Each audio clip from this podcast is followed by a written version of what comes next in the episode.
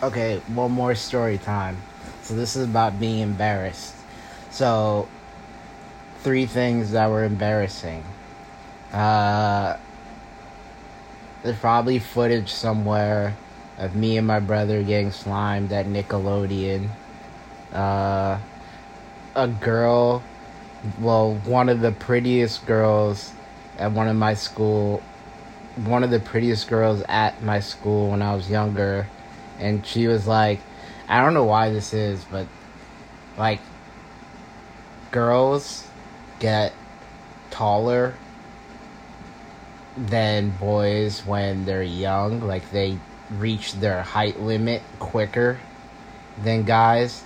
And then guys don't stop growing until they're like 22. Um, but girls, they reach their height at like, I'm just generally speaking, but like, let's say arbitrary, like a number like 17 or like whatever, and they go through their growth spurts earlier. So they stop growing at like 17 or 18, but they get their growth spurts like when they're like 9 and 12 and like earlier on. So I was really small as a kid and I liked this girl that was a lot taller than me. And we were still in the same grade, but she was like taller. So then she turned me down and I felt like it had to do with the fact that like but she, it wasn't just me though. She was taller than like half the boys in the class, but I was really small as a kid. So like let's say she was like five eight, I was like five four. And then she she uh she turned me down. That really got to me. I was like really sad and i was upset and stuff like that. And then i was a big old puss about it. Uh i was like upset like antsy and all that shit. And this was around fifth grade. So I still didn't know how to talk to girls, but I knew that I started wanting to like pick girls, like like with a and there was like twenty five girls in my class, like I knew like these are the five that I wanted or like I liked, you know? And then she was one of them and then she turned me down that really got to me. And then I'm not gonna say her name. Uh, and then after that, another embarrassing moment is like I'm not gonna mention the last one. It's too embarrassing. So like, let's just say those two, and then those memories still get to me sometimes, and I get embarrassed and stuff like that because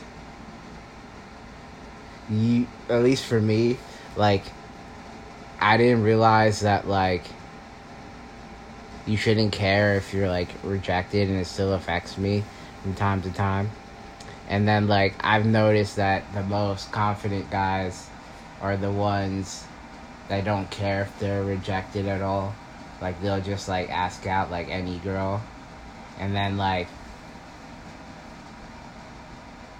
I'm sure most guys have a certain consideration of like being rejected. They don't want to be rejected. But some guys are more comfortable with it than others. And then the fact that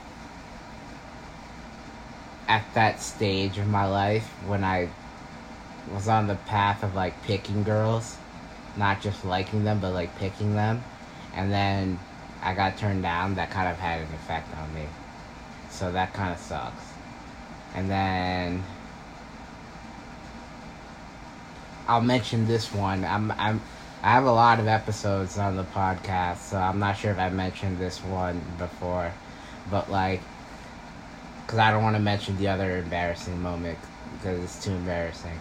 But like, we had to do a play, The Three Kings, and then like,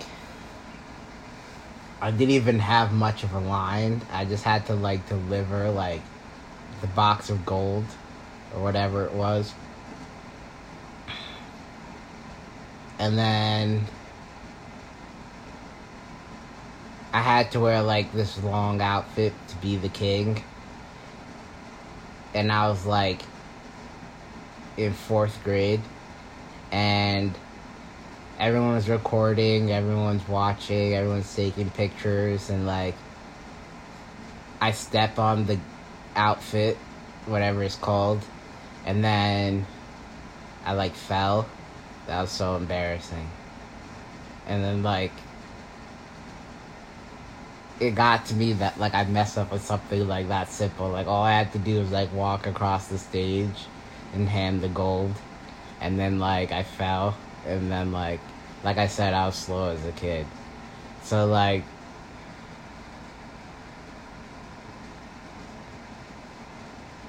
So that was like that was pretty funny. That's embarrassing.